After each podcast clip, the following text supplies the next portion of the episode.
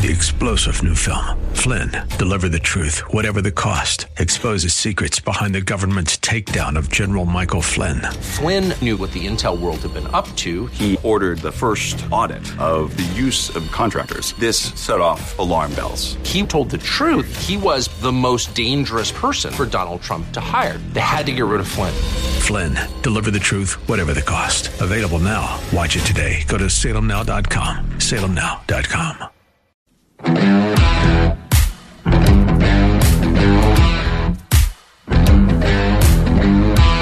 Way to go, Sweden! You never like to root against an American team, but the fact that so many people were uh, tells you that tells you all you need to know about the U.S. women's national team at the World Cup. I'm sure you've heard by now, and I doubt that you were watching. They lost to Sweden. They were trying for their fourth in a row, and the success of that team should have had people who have no interest in watching soccer and even less interest in watching women's soccer tuning in to watch the games. Megan Rapinoe had a chance to keep it alive with a penalty kick, and she almost kicked it out of the stadium. And that was the last we will be uh, seeing of her in a soccer match, uh, playing for the United States anyway. And she's the main reason why there were so many people rooting against her team. She wasn't the only one who decided to kneel during the national anthem or didn't sing during the national anthem or put her hand over her heart during the national anthem. Uh, there were a few others, but too many women on this team had spent too much time promoting too many causes and making too many anti American comments. And even if a, a, lot of people agreed with some of those comments, mixing politics with the games was a bad idea, almost always is. Rapinoe came out in support of Colin Kaepernick early on when he took the knee. He's the guy who wore a Fidel Castro t shirt to a press conference where he claimed to be oppressed. That's a really good way to get about two thirds of the country to dislike you. So, and so, so, so is saying that you think men should be allowed to compete with and against women. And if you say it enough for long enough, it'll go from not liking you to rooting against you. And that's what happened to U.S. women's soccer. And there's a decent chance that as they get older, they're going to realize it could have been so much better for them. They could have had a lot more fun, maybe even done better in this uh, fourth year here if they had just shown more respect for the country they were representing. Well, when we come back, uh, Tim Murtaugh, Donald Trump's communications director in 2020, will talk about the media coverage of Trump and Biden this time around. And in our second half hour, uh, another sports story for you. Uh, this is one of those deals where it's about more than sports, I think. Tim Brando, who's been calling college football and basketball games for a long, long time on Fox, ESPN, and CBS, will talk about how college football has blown up so much so that the Big Ten has 18 teams. Stick around.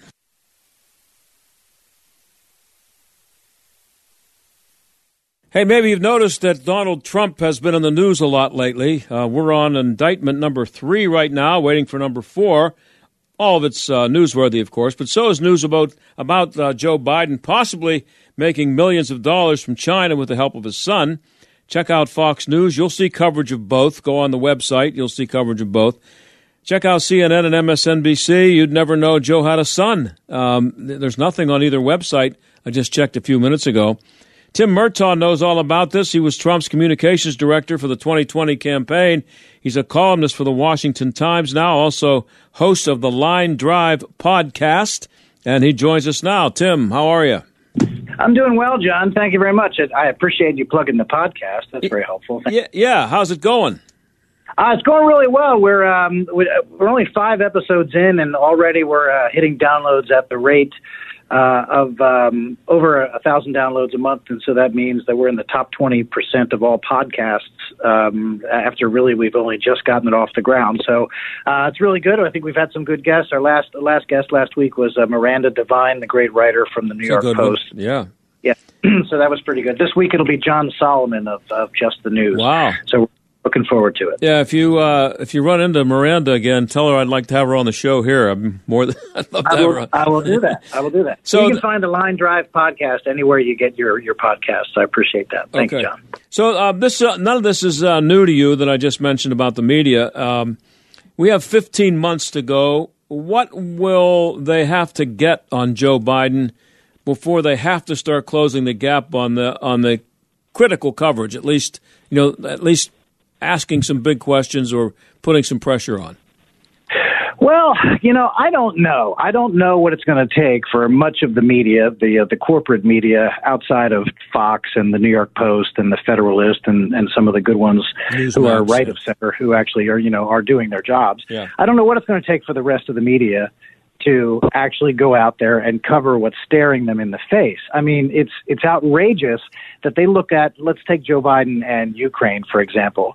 Uh, at the time when his son was being paid eighty three thousand dollars a month by this uh, Ukraine energy company, when he had no discernible expertise in that field, Biden was in charge of American policy on Ukraine, put put in charge by President Obama. He was the point man on Ukraine, and he publicly demanded that a prosecutor be fired in Ukraine happens to be the prosecutor who was looking into Burisma, who was paying Hunter. And he publicly bragged about having gotten that prosecutor fired.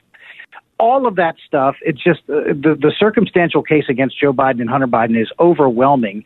And the media looks at it and even investigate and they just say, well, there's no proof that any of that is connected. Yeah, there's They still just take it on, they just take it on faith that it's not connected, John. Yeah, it's one thing for them to say that, and I and and uh, you expect the Democrats, the the people they put out front, you know, uh, from Congress and the usual people, to say well, there's no evidence, and anybody who you know listens to that is an idiot. But but the um, but for the media to not have more curiosity or not have at least some guilt over the just seeing the difference between the coverage of the two is is stunning.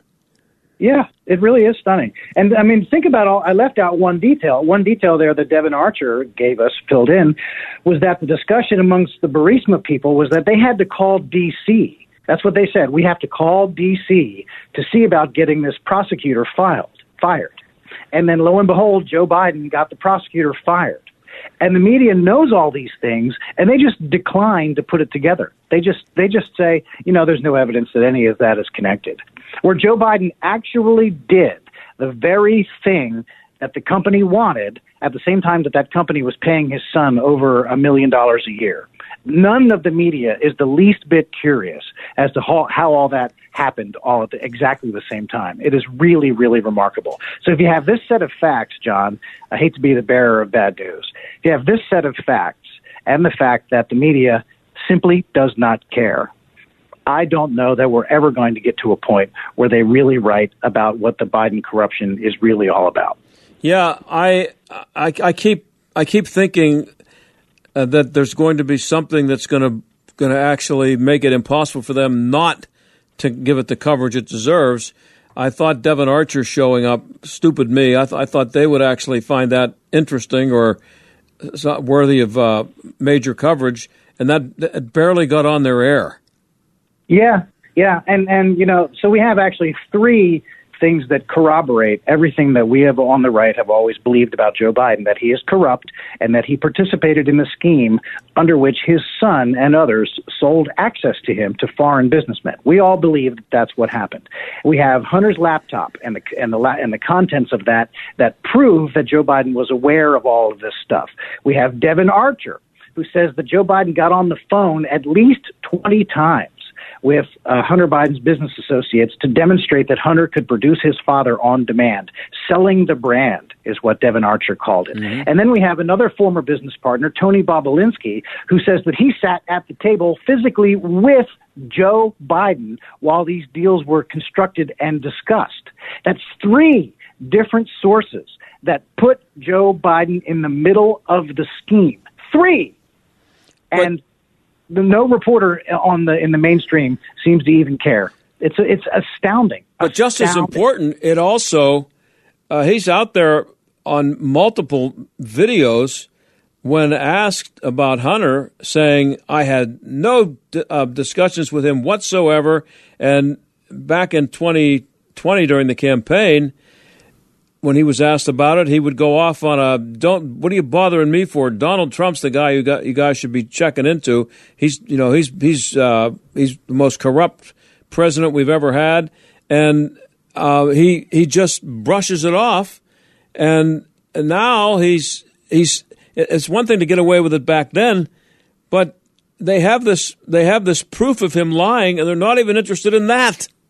Yeah, I, I look. I don't know what to tell you. I'm just as frustrated as you are, Yeah. and the media. They all know all these things, and they and you know why? Because he's on their kid. They don't particularly love Joe Biden. It's not they had like have some sort of fetish about Joe Biden the way that they did about Barack Obama. Right. But Biden is on the team. He's a Democrat, and they're wearing the Democrat jerseys, and they're not. They're just not going to. They're not going to get involved in this. And they have him. They have him dead to rights on lies, just as uh, just as you mentioned.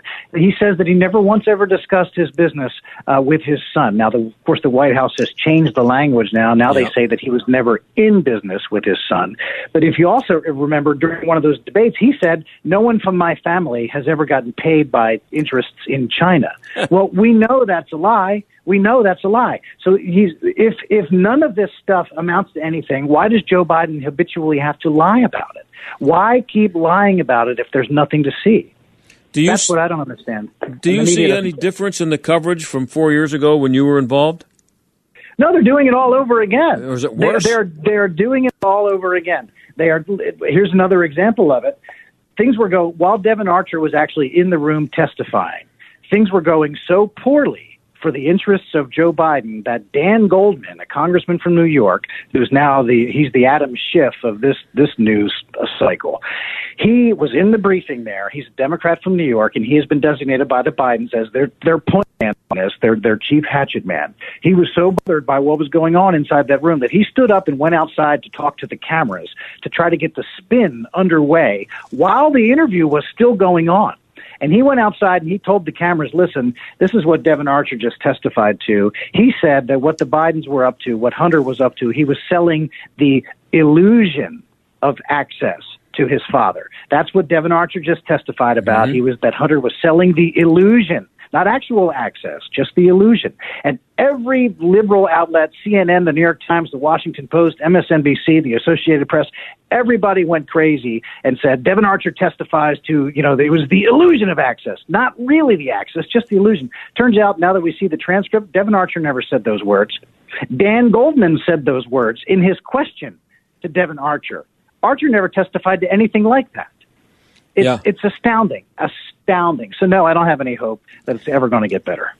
Now, I got to ask you. You were we're talking to Tim uh, Murtaugh. He was is the former uh, communications director for the 2020 Trump campaign, but now uh, columnist at the Washington Times and host of the Line Drive podcast. Um, so you were involved in a campaign, and obviously, as communications director, you had a role in getting the message out. I just I, I I I remember talking to you about this when you were on you were on weekly during the campaign for about the last year of the of the run. Um, but I, I'm always fascinated to hear what you would what you might be thinking as someone who's been on the inside of this. What do you imagine is going on when all this stuff is happening and the people in charge of getting the- Biden message out or in charge of making sure that the bad news doesn't get out, what kind of day are they having like today or what what or last week when Devon Archer was was testifying? Are they are they are they actively like calling people up and saying, "Hey, this this is a nothing story. I sure hope you don't cover it." Yeah, well, I think what they're doing, what they do is they enlist the people that they know that they can count on. Which, in the in the if you're a Democrat in the White House, that is uh, most of the press corps. I would say about eighty percent of the press corps, and they'll get on the phone and they'll conf- and have you know uh, little aside conversations with folks and say, listen, you know exactly what's going on here, and they will spin it individually to each one of these reporters, some of the major ones, of course. And then when they get a nugget, like they get somebody like Dan Goldman who's out there doing their dirty work, and Dan Goldman comes out and actually tells the media that Devon Archer testified to something that he did not, in fact, testify to, they will prep, they will have laid the groundwork and say, hey, listen, you ought to, you ought to listen to what Dan Goldman has to say because he's going to tell you what's going on in, in these rooms. And they're dealing with the press corps that wants to see the world exactly the same way that the Bidens do. And so they go along and they take their word for it. And frankly, you know what? You know how many times these reporters, whether it's COVID or whether it's Hunter's laptop, whether it's the Russia collusion hoax, whether it's the bounties that Russia was allegedly paying Yeah. uh, to insurgents to kill American troops, all of these things were lies and were proven to be uh, untrue.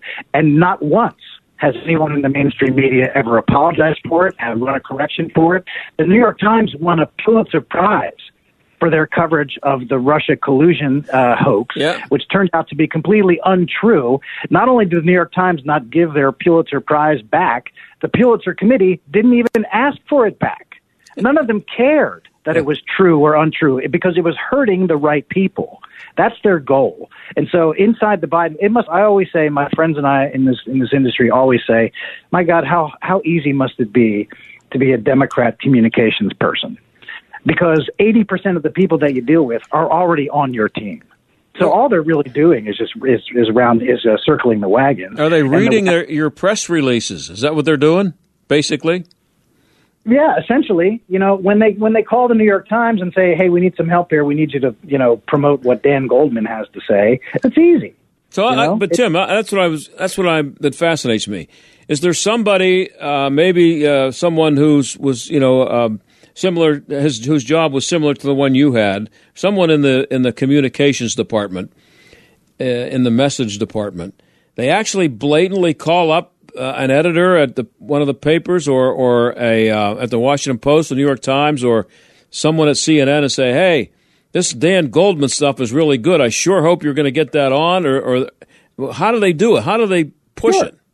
Yeah, sure, certainly. There there may be texts or phone calls. Absolutely, they know which they know which editors and which which major reporters are going to be the ones that they can they can tell to to see things their way and say, hey, you know, do me a favor. We we really appreciate it if you'd write it this way, or here's how we see things, and they and then they'll go ahead and just you know. amplify what that is. Well, what happens if? Perfect, sorry, let me give you a perfect example. Let me give you a okay. perfect example. Yeah, go ahead. Yeah. In the in the laptop thing, when Hunter's Hunter's laptop was coming around in October of 2020, Mm-hmm. and the media was fishing around looking for an excuse not to write about it. Uh, they crafted, they they made up this idea that it was Russian disinformation, Mm-hmm. and they got 51 different former members of the intelligence community to sign a letter. The Biden campaign did this. Tony Tony Blinken did this. The the current Secretary of State he mm-hmm. did this. He got 51 people to sign a letter that said, "Oh, this is Russian disinformation," and they fed the letter to Politico. And Politico blew it up and said 51 intelligence chiefs say that this is all Russian disinformation. Everyone involved knew it was a lie. Every last one of them knew it was a lie. But Politico printed that letter, and that gave every media outlet under the sun the perfect reason never to write about the laptop because it had been labeled Russian disinformation, and who wants any part of that? And that was three weeks That, before the election. that was the yeah. entirety of the media, uh, entirety of the media going along with a dirty trick and a lie planted by the Biden administration or Biden Biden campaign, and they did it knowingly and purposely. Well, were there times when you uh, or someone else involved with the Trump campaign would call some of those same people and either protest that a story that that uh, would have been favorable to Trump, or a story that would refute some of the stuff that was being sold by the Democrats?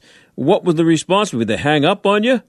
No, so listen, we for the last two weeks of the campaign, speaking to staying on the laptop again, we Yeah. had we had a press conference call every single day with uh, for the last 13 days of the campaign, and we had uh, various members of Congress on the phone with us, and all the press corps. We had Ted Cruz, for example, and Rand Paul, and Kevin McCarthy, and members of the Congress who used to be federal prosecutors, and all all sorts of credible, high-profile Republicans uh, from public life, elected Republicans, and we would get on the phone every single day with the entire press corps and one or more members of Congress every day for the last 13 days, and beg them, beseech them, you have to see the news value in this story. This isn't about naked pictures of Hunter and uh, pictures of guns and cocaine. This is about the connection to his father. This is very serious.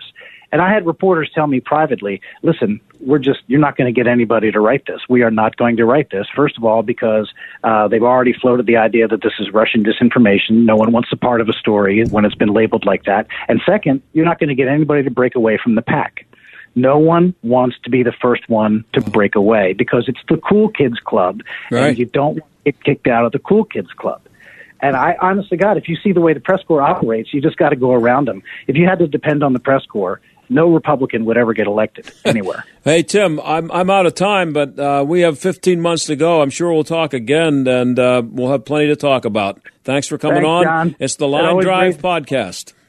Thank you very much. I appreciate it. it always raises my blood pressure, John. Thank you. we'll be back.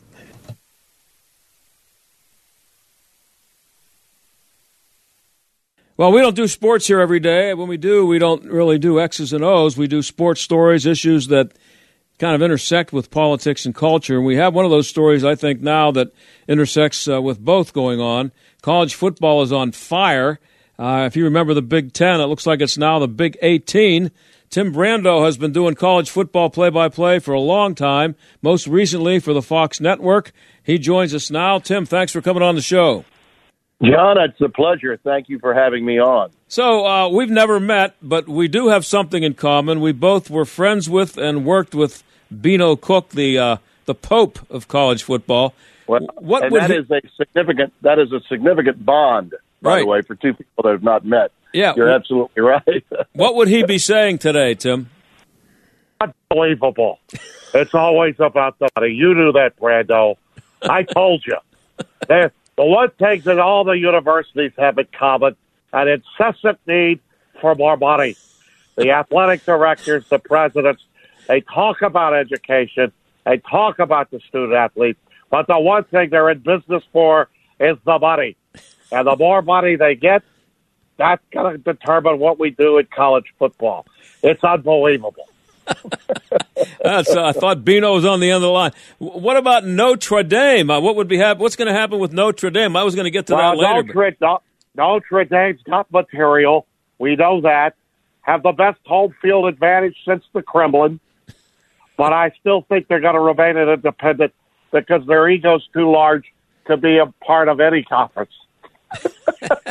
He's the best. That's a good one. So, so uh, so as I said, the, uh, introducing you here, we actually do we actually have a Big 18 where the Big 10 used to be? Well, it'll be the Big Ten. They love that brand, oh, and that, they'll yeah. stay. They'll stay with it. Now, look, uh, Brett Yormark, the new uh, commissioner of the Big Twelve, who's been a tremendous mover and shaker, and I've really gotten a kick out of seeing how so many of the print media uh, have determined that uh, that you know television is to blame for all of this. That you know, I, you know, where the evil, the evil empire is all things television. Yeah. Brett, Brett Yormark has as much to do with the Pac-12's demise as anybody, and you know, that's just because he did his job. You know, they brought in this city slicker from New York that uh, knows his way around legally, and and also knows how to promote because he turned NASCAR into you know one of the great success stories of a decade ago in sports television. And then he winds up in the Big 12, a conference that was left for dead by many just a couple of years ago when Texas and Oklahoma left. And no, he didn't replace Texas and Oklahoma. No one's going to, I mean, you're talking about two of the biggest brands in all of college football. But what he did do was supplant uh, those two big brands with four very good ones. And he was proactive in going out and getting them.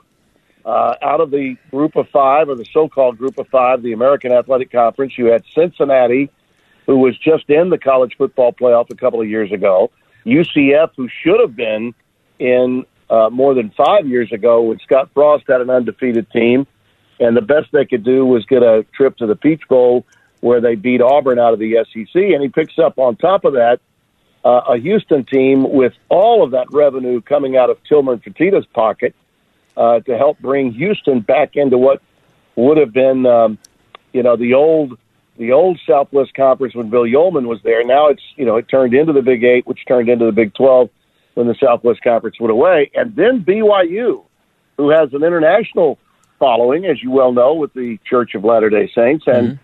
Now now when you add Utah, people are talking about all the rivalries and traditions that could be going away listen, uh, with Utah, Arizona, and Arizona State coming into the Big 12 as well, uh, you know, one of the great rivalries uh, is is the Holy War between the Utes and BYU, and that will be a Big 12 game in the future. But I, I think he will change the name. I don't know to what, but I, I, I really believe he wants to make uh, his mark and, and is continuing to do anything that he can to create more revenue streams so that that league, the Big 12, can compete with the big kahunas, which right now are clearly the Big 10 and the SEC financially. So, I mean, we, you and I have both been around a long time.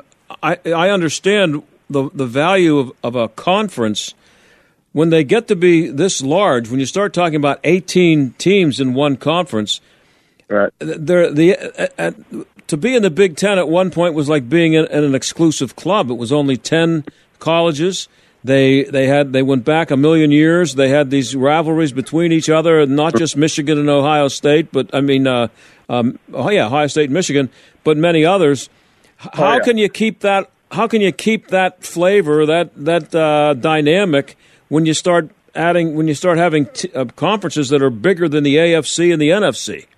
well, the evolution of the game was something that John, in my opinion, and, and Beano and I used to have many a debate about this, going all the way back uh, to the College Football Association, which was created in the aftermath of the lawsuit that was brought to the universities of Georgia and Oklahoma against the NCAA. You know, so oftentimes we hear people talking about, "Well, I liked it the way it used to be," you right. know, the grand old days, and I and I hated it. Okay, as a baby boomer growing up uh, in the in the born in the fifties and growing up in the sixties and seventies, I I was so upset with college football at the end of every year because every national title was mythical. Mm-hmm. Um, you know, certain teams just didn't play certain teams, and hell, that was true even in in conference play. Uh, the Southeastern Conference at one point was only playing five conference games. Now think about that, but it happened. You know, in the early '70s, that was true. You know, Georgia did not play Alabama. They they didn't ever play Alabama. Auburn played both Alabama and Georgia. Nobody seemed to care, but it was always imbalanced. And my thoughts always were that college football was leaving a lot of money on the table by not streamlining the way it did its business from conference to conference in the regular season, and by not having a true postseason where the best of the best would have access to an opportunity to play uh, for a national championship. And what's being left out in all of this, regardless of what's going on with with proud programs, by the way, that recently have been better than a lot of Big Ten teams. Okay, Oregon and Washington have each been to the college football playoff since its creation in 2014. Okay, and Oregon actually won a game, beat Florida State uh, en route to playing Ohio State and losing in 14. But you know, Michigan's gotten there and lost both games. Ohio State hasn't won since the 2014 national championship. Been there, but not won there. These two programs, Oregon and Washington, are elite at this stage. Two great young coaches, Dan Lanning and uh, Coach DeBoer, really outstanding uh, coaches. So uh, you add that to UCLA and USC, who, by the way, has carried the financial water for the league, but they haven't done anything since the Bush push against Notre Dame and their loss to Texas. USC has been a non-factor in recent years. There's they've had more of a reputation than they've had a quality team. Now Lincoln Riley's turning it around, but they're not there yet. They lost to Tulane last year in the Cotton Bowl. So the evolution of the game was something I felt was needed a long, long time ago. In many ways, we're finally getting to the 21st century, and and frankly, you're going to have some growing pains. Uh, now, losing a league after it was in in place for 108 years uh, is is is something that kind of blows you away, and I get that. But the reality is, George Kliavkoff and the people in the Pac-12, and particularly its presidents, did not care enough to save their own league. Had they cared enough, they would not have allowed the Big 12 to jumpstart them on two linear sports television deals with ESPN and Fox and leave themselves in a position of vulnerability where all they could muster was an Apple centric digital deal that was incentive based. So, no, television didn't kill the Pac 12. The Pac 12 had its own one car accident off the interstate and didn't do their jobs.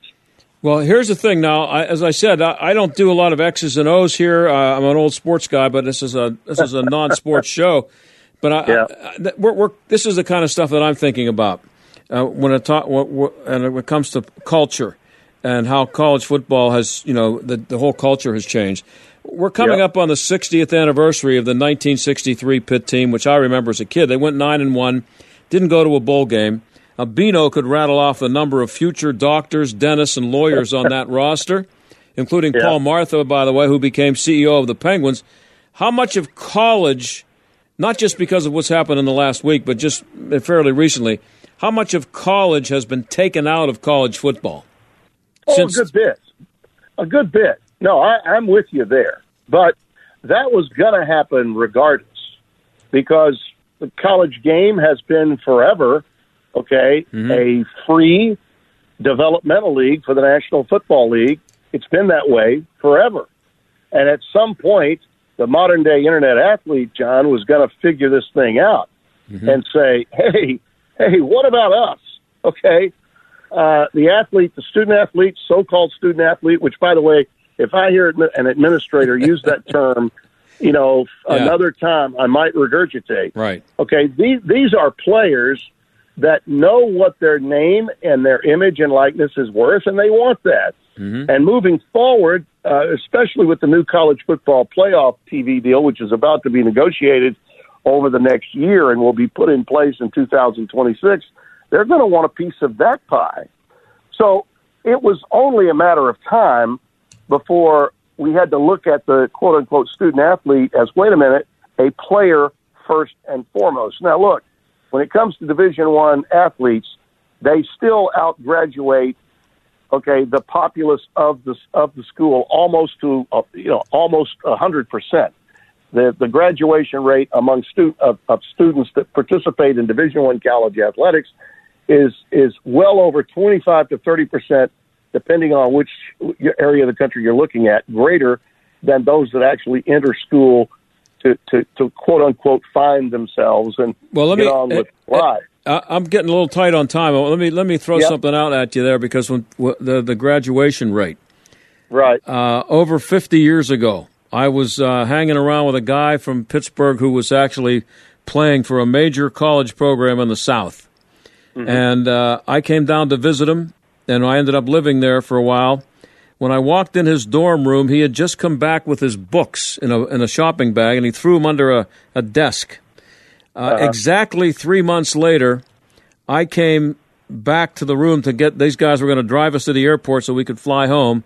I looked across the room and I saw the shopping bag hadn't moved. Okay, this is three, yeah. mo- three months later. He graduated yeah. and he made the dean's list. So I, I, I, when I hear those graduation rates, I kind of oh, yeah, I'm, I'm a little suspicious. Yeah. Oh, sure. And I don't. And listen, are, is it worth being critical of of what's taken place in, in certain areas? No yeah. question. All right, but to say that oh we've we've suddenly turned this into pro ball, it's been pro ball for a long time. Mm-hmm. I think America, I think America and its fans, they love to view their college teams as those young men that represent their way of life versus the other school's way of life.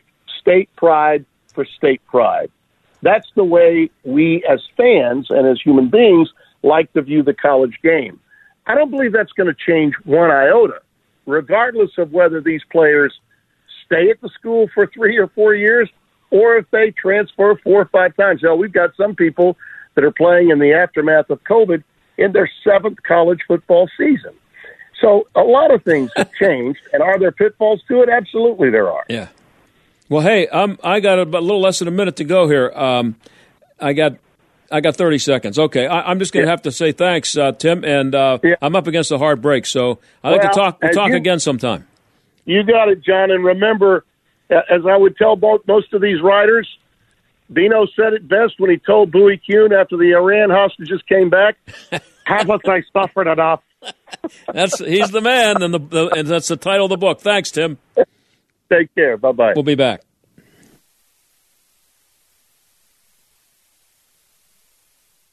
Well, I've mentioned here a couple of times that I thought that uh, Justin Trudeau up there in Canada was a, a girly man, and I, uh, I, I don't want to see anybody have trouble with their marriage, but I was not going to laugh at that. But I did I did see that he separated and uh, from his wife of 18 years last week, and they're go- I, I guess they're going to get a divorce, and so that was in the news.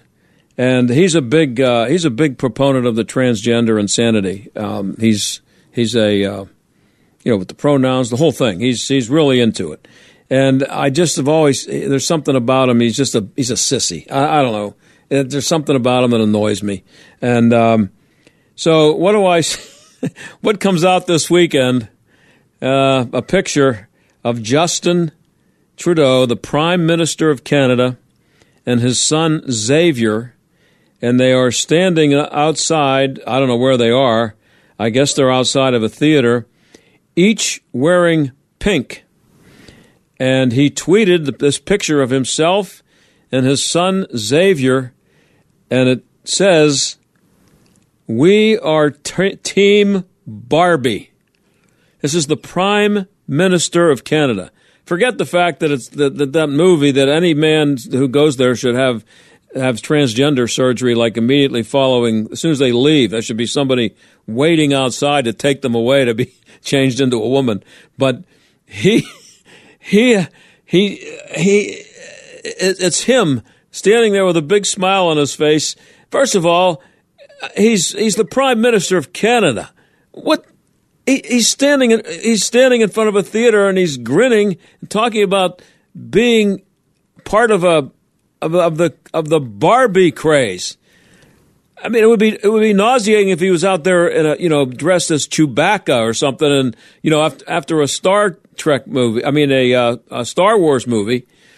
That still is a. It just doesn't seem like the kind of thing that the prime minister of any country should be doing. Canada's a pretty t- used to be. This is where they play hockey, and guys get their teeth knocked out and they'll take a stick in the face and go in and get some stitches and come back out and play. Rick Tocchet. Remember Rick Tocchet? He broke his jaw in the first period of a game, left the ice. Boy, he's got he's, he looked like he really took a shot there. Hope he's okay. He came back in the third period with a special face mask. He played the third period with a broken jaw. That's the kind of guys that grow up in Canada, at least used to. Now this guy's running the country. He shows up in a Barbie tribute shirt. He's part of Team Barbie. It's enough to make you want to puke. I'll talk to you tomorrow. Three star general Michael J. Flynn, head of the Pentagon Intelligence Agency, knew all the government's dirty secrets. He was one of the most respected generals in the military. Flynn knew what the intel world had been up to, he understood its funding. He ordered the first audit of the use of contractors. This set off alarm bells. The explosive new documentary, Flynn, Deliver the Truth, Whatever the Cost, uncovers the facts behind this scandal. Flynn told the truth. He was the most dangerous person for Donald Trump to hire. I find out the worst enemy that I'm going to face in my life is right here in America. They took my assessment and they wanted me to change it. And I was like, I'm not changing it. They had to get rid of Flynn with in depth interviews, archival footage, and never before seen personal records of the man behind the headlines. I just felt like I was drowning. Flynn, deliver the truth, whatever the cost. Available now. Watch it today. Go to salemnow.com. Salemnow.com.